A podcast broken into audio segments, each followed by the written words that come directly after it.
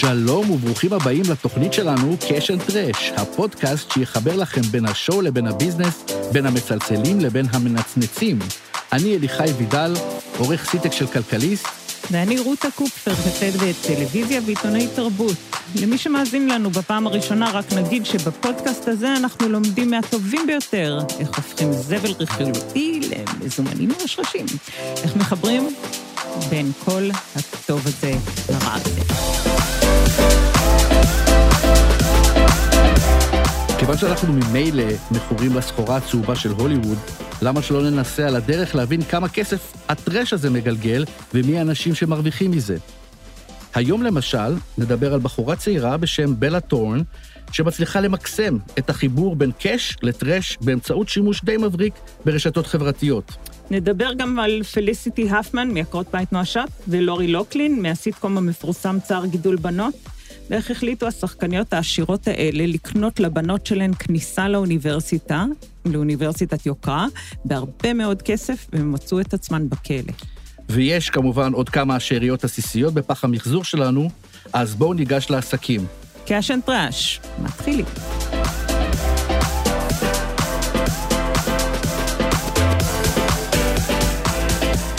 את יודעת, רותה, אני מסתובב עם המזוודה הזאת של קאש אנד טראש כבר כמעט עשר שנים. אני כותב ומדבר על החיבורים שבין הרכילויות הצהובות למניעים הכלכליים שלהם, וממש מההתחלה לא יכלתי לדמיין מישהו שיגלם לי בדיוק כל כך מושלם את התפקיד הראשי בסדרה הזאת שמסתובבת לי בראש, כמו בלה תורן. כבר לפני עשור, ואני לא יודעת מי בכלל. לא, לא, לא, לא, לא. התכוונתי שהיום בלה תורן מייצגת את הסטריאוטיפ המושלם לתופעה שאני עוקב אחריה כבר עשור. נכון, גם איך עשור היא בת שתים עשרה, נכון? לא, תראי, לא בת שתים עשרה, היא כבר בת עשרים ושלוש, ויש מאחורי הקריירת משחק עמוסה של יותר מ-עשר שנים.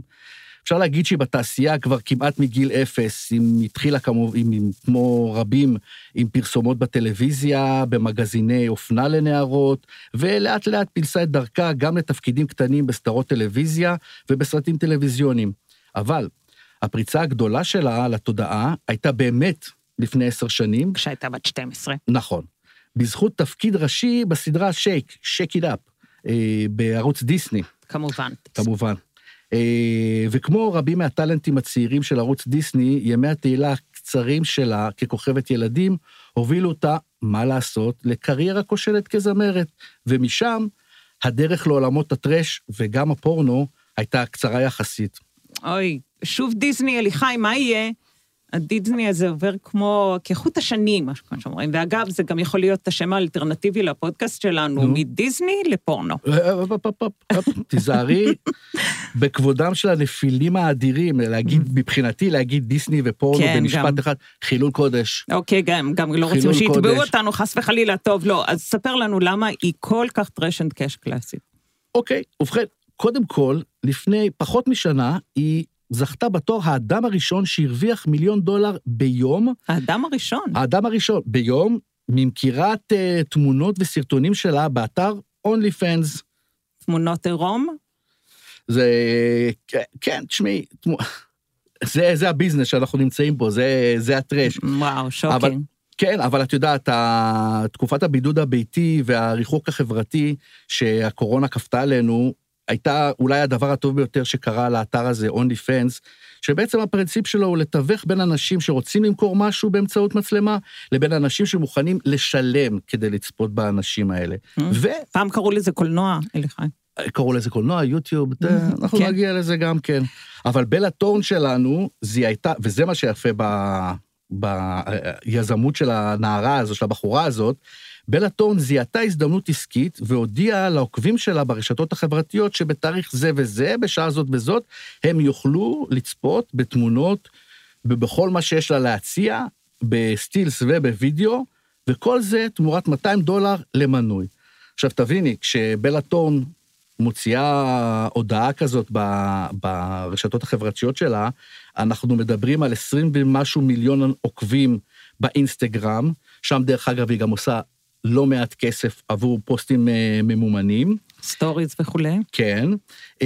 שישה עשר מיליון עוקבים בפייסבוק, שישה מיליון בטוויטר, חמישה מיליון בטיקטוק. יאללה, ונניח שמחצית מהם הם בני אדם אמיתיים, זה אוכלוסייה של מדינה גדולה, כן? מי שעוקב אחרי אנשים כמו בלה תורן, אני מניח שהוא בן אדם אמיתי, וכמוהו היו עוד כמה מיליונים, עשרות מיליונים שהיו תקועים בבית בשנה האחרונה, משועממים, כמה שבועות, אולי חודשים שלמים שהם לא יצאו מהבית, ולא רק שהם חסכו בגלל זה המון כסף על מסעדות ובילויים, הם גם קיבלו מענק של אלף דולר מהממשלה.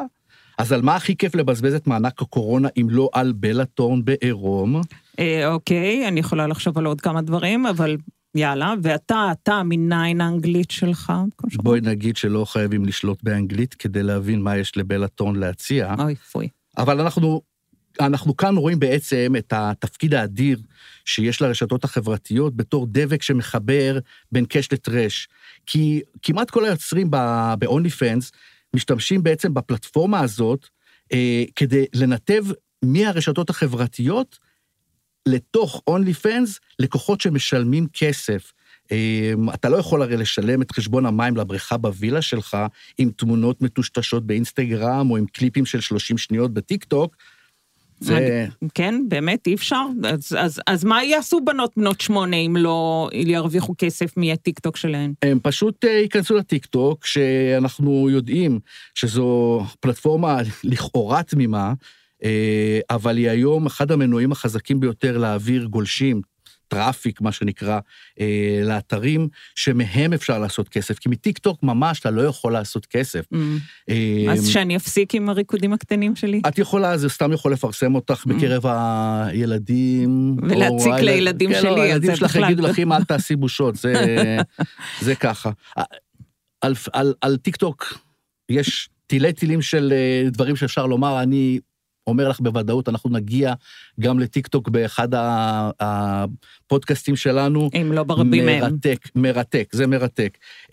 אבל נחזור ל-OnlyFans, אתר שבעצם קיים כבר ארבע חמש שנים, ובאמת הוא בא לעזור לאומנים ובכלל אנשים פרטיים, להפיץ את המיומנויות שלהם בקרב מעריצים.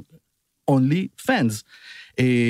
אבל שלא כמו ביוטיוב, כיוון שהוא יושב מאחורי חומת תשלום, דרכו היוצרים מרוויחים כסף מה, מהצופים, וזה יכול להיות כל דבר. זה יכול להיות הופעה של זמר שיזמין כמה חברים, או כמה מעריצים לשלם את ה-עשרה, חמש עשרה, שבעים וחמישה דולר, וזה יכול להיות גם שיעור באיך להכין מאפרות מקרמיקה. שזה הבנתי, סט רוגן מת, מתמחה בזה, כן? במקום, רוג... אחר, במקום אחר, נכון? כן, לסט רוגן יש אינסטגרם, ובאינסטגרם הוא פשוט יושב ועושה מאפרות מקרמיקה כל הזמן. בשאר המקומות הוא פשוט עושה, מתקוטט עם הדיפלומטים הישראלים. כן. וכמובן הקורונה זה בעצם הסיבה שהאתר הזה זינק בשנה האחרונה בצורה כל כך דרמטית, הוא הכפיל את המספר המנויים שלו ל-שבעים וחמישה מיליון, ולא רק בצד הזה, גם בצד של יוצרי התוכן, היום כבר יותר ממיליון אנשים פשוט מתפרנסים מהאתר הזה. יפה. אבל כמו בכל סיפור אגדה, כמו בכל פלטפורמה דיגיטלית, מתישהו עננה מגיעה, וגם הסקס השתלט על OnlyFans, וכאן אנחנו חוזרים בעצם לבלה תורן ולתרגיל העסקי המבריק שלה.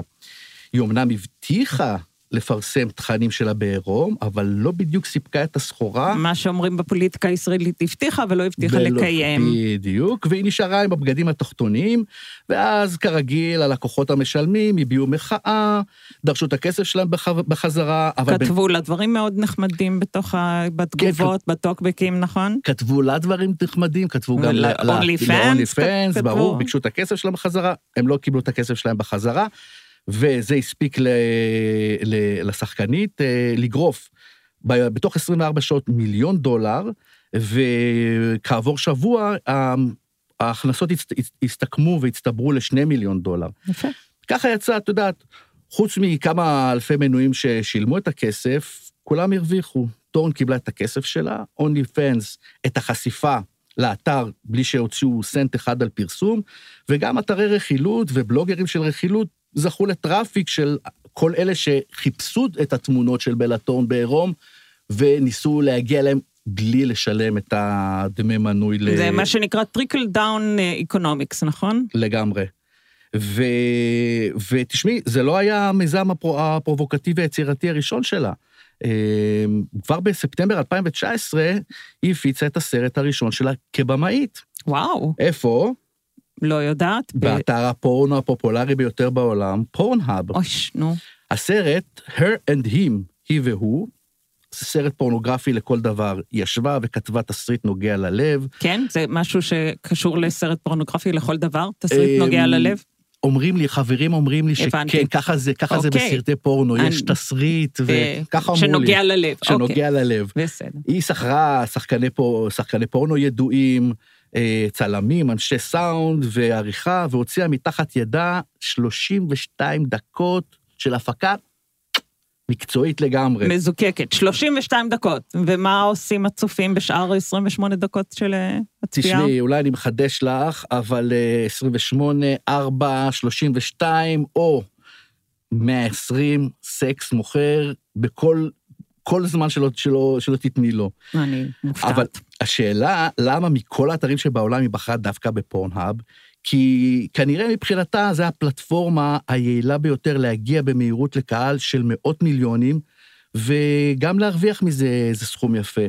ומה שאנחנו רואים פה זה איזשהו מפגש אינטרסים מעניין בין שני צדדים.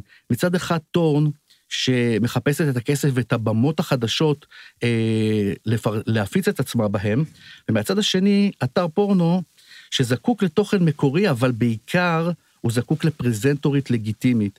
זה אתר שכמובן מתמודד לא רק עם ביקורת חברתית, שעם זה אה, יש לו צרות חיים, צורות. כן? סליחה? עם זה הם חיים, כאילו, עם הביקורת. הם חיים עם הביקורת, הם יודעים להתמודד איתה יפה מאוד, הקהל שלהם קשיח. אוי, איך, עוד פעם אתה, נו. אבל הצרות האמיתיות שלהם, הם חרמות מהגופים הפיננסיים בעצם, מהבנקים ומחברות אשראי. שפתאום הם לא נאה להם לתמוך בדברים האלה. ברגע שהם מקבלים כמה ביקורות מהלקוחות, כנראה הכבדים השמרניים, והמאוד פעלתנים שלהם, הם עוצרים את, ה, את האפשרות לשלם דמי מינוי באמצעות כרטיס אשראי, והם סגרו להם, והם סגרו להם את, ה, את האפשרות הזאת, אבל במקרה כזה, כוכבת כמו, כמו בלה תורן, שהיא סוג של מיינסטרים, היא יכולה להיות גם סוג של תעודת, תעודת הכשר עבורם. ומה שיפה בכל הסיפור הזה, בעיניי בכל אופן, זה לראות איך היא הצליחה עם היצירתיות העסקית שלה, היא ממש ההתגלמות המושלמת של סלבריטאית בשקל וחצי, שמזהה הזדמנות בעולם העסקי, מנצלת בזריזות את הטרנדים החמים ביותר, החדשים, לפני כולם, ומצליחה באמצעותם להפוך זבל לכסף. יזמות אמיתית. יזמות אמיתית.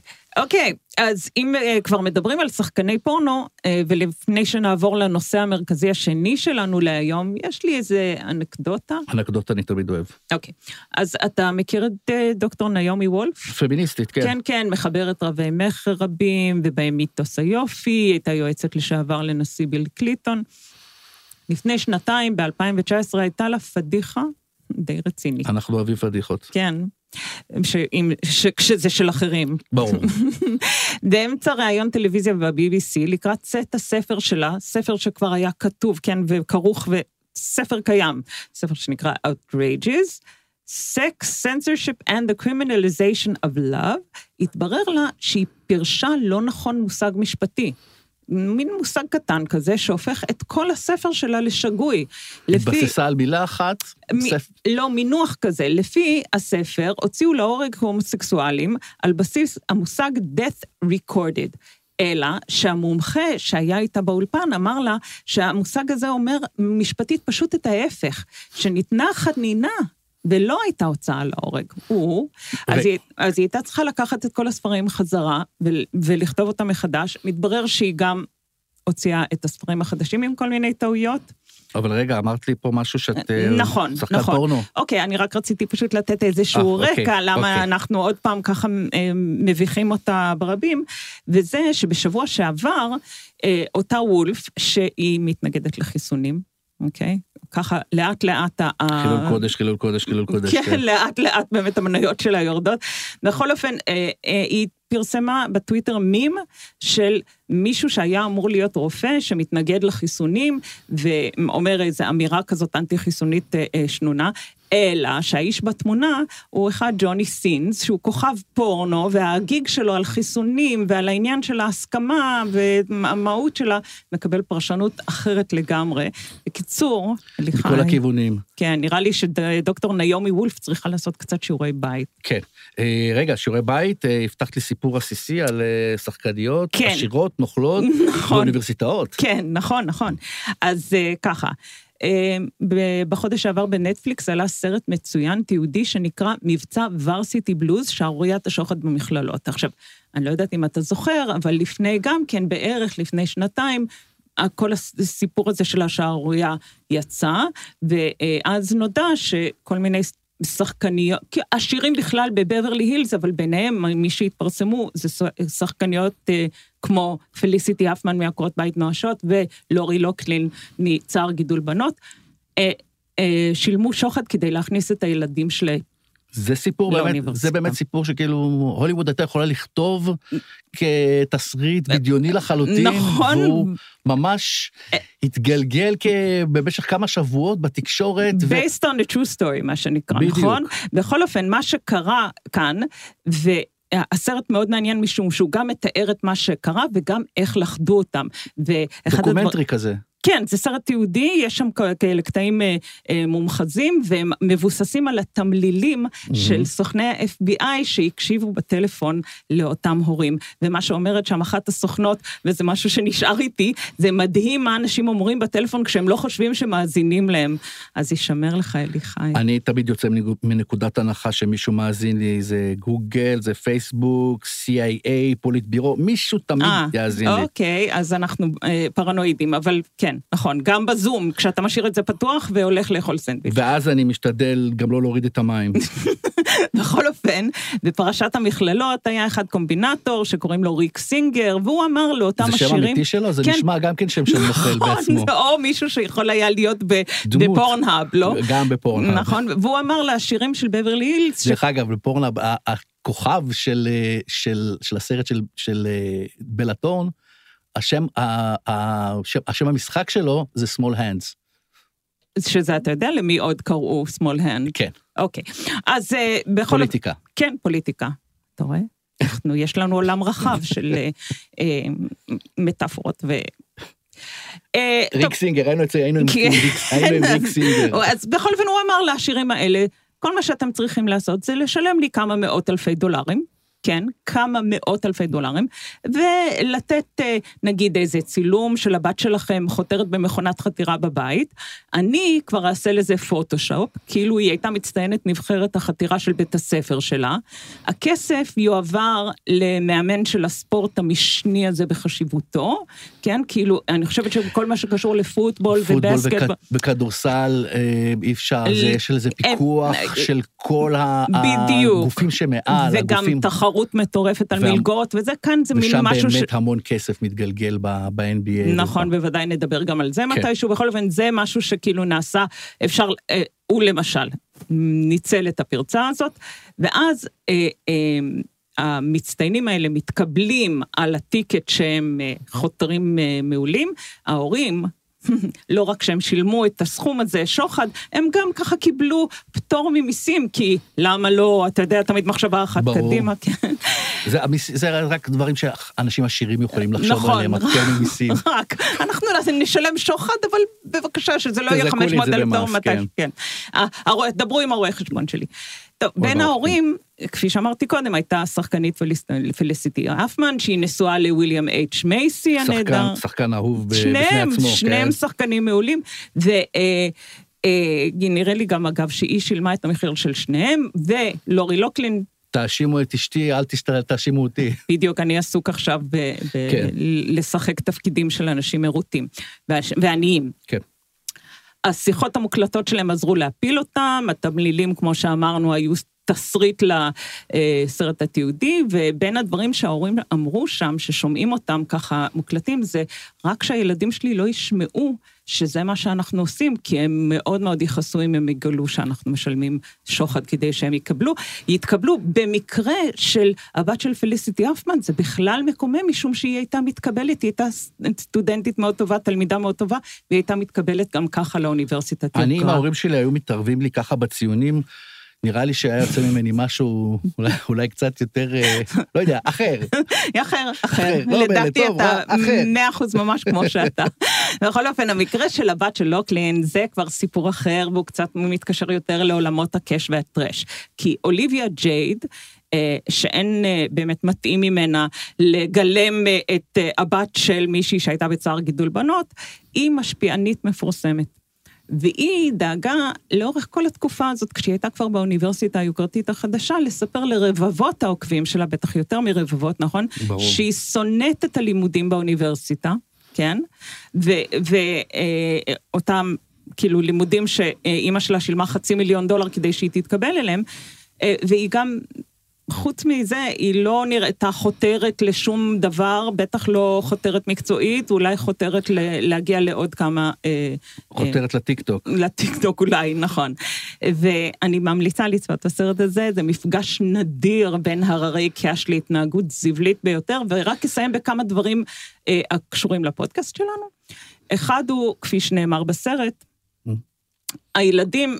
שההורים שלהם שחדו את המוסדות האלה, כן? כן. הם ילדים שהמילה פריבילגיה היא, היא קטנה עליהם, אתה יודע, הם כל כך מפורסמים, כל כך עשירים, הם, הם טובעים בזה, שוחים בזה, הם אלה שלא זקוקים בעצם להגיע לאוניברסיטאות האלה, משום שאנשים שמגיעים לאוניברסיטאות האלה, בין השאר שהם רוצים לימודים גבוהים, הם גם רוצים קשרים, והם רוצים ככה להשתמש במקפצה הזאת. יש פה, יש פה, אבל את רואה פה שיש פה מערכת שלמה שעבדה, שעבדה בדבר, הדבר הזה, מהבן אדם שעושה את הפוטושופ, כדי להציג את הילדה חותרת באמת בים, דרך המאמן, דרך מנהלי האוניברסיטאות, האנשים שקיבלו את התמורה, אין ספק, אתה יודע מה? זה מפעל פשוט מתוקתק. ומה שמכעיס גם באמת זה שהאוניברסיטאות יוצאות די ככה נקיות מכל הסיפור הזה, לא רק שהן יוצאות נקיות, אלא שגם זה בעצם באיזשהו אופן עקיף, זה נותן להם יחסי ציבור, משום שאם מוכנים, הורים מוכנים ללכת כל כך רחוק, כדי שהילדים שלהם יתקבלו לבתי ספר, הרי שמדובר בבתי ספר מאוד מאוד. אבל תגידי, מה היה העונש שלהם? מה קיבלו? אז זהו, אז אני רוצה להגיד לך משהו על זה, וזה גם, אה, אה, אנחנו מדברים ככה, דיברנו על העניין של הצוותים ומערך יחסי הציבור שנמצאים מאחורי הכוכבים, נכון? זה נושא שאנחנו כן, אוהב, אוהבים לעסוק בו, בעצם הרזון דטרה שלנו, אז במקרה של הפמן, הצוות שלה כנראה, ויכול להיות, בוא ניתן גם כמה אחוזים לזה שהיא באמת היא הייתה הרוסה מזה. כמובן. אוקיי, אנחנו מאמינים לה. לא בכל יום אתה מוזמן לבית המשפט על שוחד. אז היא הגיעה לבית המשפט במראה מאופש, מרופת, לא הייתה מאופרת, היא לא השאירה מבטים, אלא כל הפפרצי שעמדו שם וצלמים שצילמו אותם נכנסים לבית המשפט. היא גם הודתה, מהרה להודות במעשה, ולכן היא קיבלה אחד עשר ימים בכלא. ז'אנר, זה ז'אנר אחד. נכון, נכון. לעומת זאת, לוקלין ובעלה מהצבא האופנה מסימו ג'יאנולי, הם הגיעו כאילו שהם על השטיח האדום. הם הגיעו מתוקתקים ויפים, ונראים כמו כאילו הוליווד. מיליון דולר. כמו מיליון דולר, כמו פעמיים חצי מיליון דולר. והם גם ניסו להילחם בהאשמה, ולהגיד שהם לא עשו את זה, ובסוף הם שניהם נכנסו לכלא לחודשיים. ומה קרה עוד? אחרי שפליסיטי הפמן יצאה מהכלא, ההצעות... זו, היית חושב שזה משהו שיגמור למישהו את הקריירה, נכון? ברור. לא ולא, לא, לא ולא. הם, פשוט ההצעות זרמו כמיים, והיא עכשיו עומדת להיות הכוכבת של סדרה חדשה ב-A B C, משהו על בייסבול וקומדיה. אז שוב, את רואה, שוב, שוב, עוד פעם, הוליווד מלמדת אותנו שמשתלם להיות נוכל, זה כמו פרק בסדרה. מה שלא תעשה, בסוף תוכל להרוויח מזה משהו. קאש אנד טראש, אמרנו? אמרנו, אמרנו. אמרנו. ואל תלכו עדיין לשום מקום, כי אחרי המעברון המוזיקלי נחטט בשבילכם בפח המחזור, בפח המחזור שבו אפשר למצוא המון שאריות עסיסיות מהארוחות המפוארות שהסלבס זרקו לפח בשבוע שעבר. ים. רעש, צלצולים, זה, כן. אז אם כבר הזכרנו כוכבות שהתחילו בדיזני, אני יודעת שאתה אוהב, כן. וניסו לגדול ולהשתחרר מכבלי התדמית הזאת, כי כנראה שזה סיפור להש... להשתחרר מזה, אז... ילדים, צעירים, כן, ואחרי זה את רוצה... מפילים עליהם את כל הטוב הזה של העולם. נכון, ואחרי זה את רוצה גם לפנות לקהל מבוגר יותר, אז את לא רוצה להיות אותה דמות. אז בכל אופן, מי אם לא, מיילי סיירוס, אחת מה... גדולות ביותר של דיסני. הכי מפורסמות, והסדרה שלה, הנה מונטנה, שאני לא יודעת מה איתך, יכול להיות שילדים שלך לא בגילאים הזה, הם מתאימים, וגם לי יש בנות בגיל הזה, הם צפו בזה בטירוף. כאילו אפשר היה לראות את זה כל יום אצלנו. בכל אופן, לציון חמש עשרה שנה לעליית הסדרה. אצלנו היה פיניאס ופרב יותר. כן, פיניאס ופרב, סדרה מעולה. ולכבוד חמש עשרה שנים האלה, קוראים לזה האניברסרי, שילוב של הנה ואניברסרי. סטגדיש. ומיילי כתבה לדמות הבדיונית שלה, זאת דמות שהיא גילמה בסדרה, שהדמות הזאת עטתה כפפה לידה, והייתה לה מנפאה בלונדינית. בכל אופן היא כתבה בכל הרשתות החברתיות, מכתב נרגש. הייתה תקופה בחיים שהחזקת ביד אחת עטויה כפפה את הזהות שלי, יותר משאני אחזתי בה בשתי ידיים חשופות. צריך להזמין בשביל זה איזשהו פרופסור, פרופסורית לספרות, שנתחו לנו את השיר. למה פרופסורית כשיש לי תואר שני? אה, נו. נו, אבל לא, אין לנו זמן. לא, לא, אין לנו זמן, אין לנו זמן. אבל נדמה. אני רק רוצה להגיד לך, רק רוצה להגיד, סיירוס פרסמה ציוץ ממש עכשיו, שהיא מדווחת בו שהיא מחלקת למעריצים שלה מניות בשווי כולל של מיליון דולר. סתם ככה. לכל המעריצים שלך? רנדומלית. כי אני כבר מעריצה. רנדומלית. רק תיכנסו לאפליקציה, אפליקציה שנקראת קאש-אפ, שבמקרה נמצאת עכשיו בתנופה של קמפיין פרסומי, תעשו למיילי לייק, ואולי גם אתם תוכלו לזכות בפרס מתנת מיילי סיירוס. אז עוד משהו על בנייה ומפולת ורשתות. אז קריסי טייגן, מי שקונתה ראשת העיר של טוויטר, אז באה את הפלטפורמה אחרי קדנציה... תשיגו לי את הראש העיר של הטוויטר. ראשת. ראשת. אחרי קדנציה בת עשור, והותירה את שלוש עשרה נקודה שבע מיליון העוקבים שלה מיותמים. אוי אוי אוי. מלפחות ממנה. anyway, טיגן היא דוגמנית, משפיענית, ואשתו של הזמר ג'ון לג'נד. שאם את...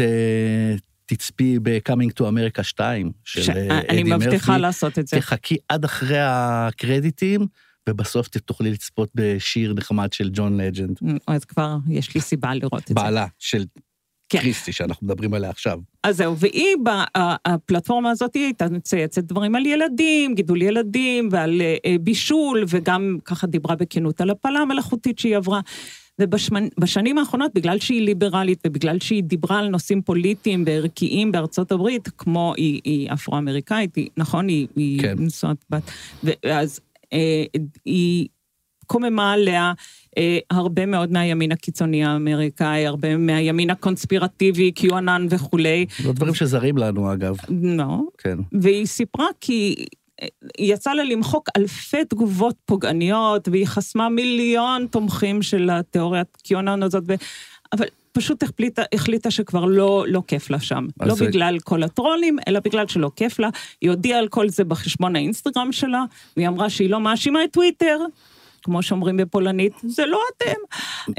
אף על פי שהחברה בטח קצת עצובה מזה שהיא עוזבת, נכון? זה בכל זאת כן, היו לה... ש... אני שואל את עצמי, אבל מפולת של מי זה? של קריסי או של, של טוויטר? או של מישהו אחר. טה, טה, טה, טה. אז... זהו, לא? כן, נראה לי. כן. תודה שהזנתם לנו, לקאש אנד טראש. אם יש נושאים שתרצו שננבור בהם, פנו אלינו בעמוד הפייסבוק שלנו, נעטה כפפות גומי ונתפלש בכיף. אני רותה קופפר, לרוב שומרת על ניקיון כפיים. ואני אליחי וידל, שרוצה לומר גם תודה לאופיר גל מאולפני סוף הסאונד, שהקליט אותנו, אבל אני אשאיר אתכם גם הפעם, עד הפעם הבאה, עם סכום אחד, מיליארד דולר. מיליארד דולר זה השווי שנגזר השבוע לאפליקציית קאמאו, שמחברת בין סלבריטאים לבין המעריצים שלהם. אתם שמים כסף, והאליל כבר ישלח לכם ברכת יום הולדת אישית. שווי של מיליון דולר ליישומון כזה אומר שיש הרבה כסף על השולחן, וכולם מרוויחים ממנו. זה כסף גדול ליזמים ולמשקיעים, דמי כיסנאים לסלבריטאים, והתרגשות עצומה למעריצים. אז uh, תודה שהאזנתם לנו, וניפגש שוב בשבוע הבא. ביי. ביי ביי.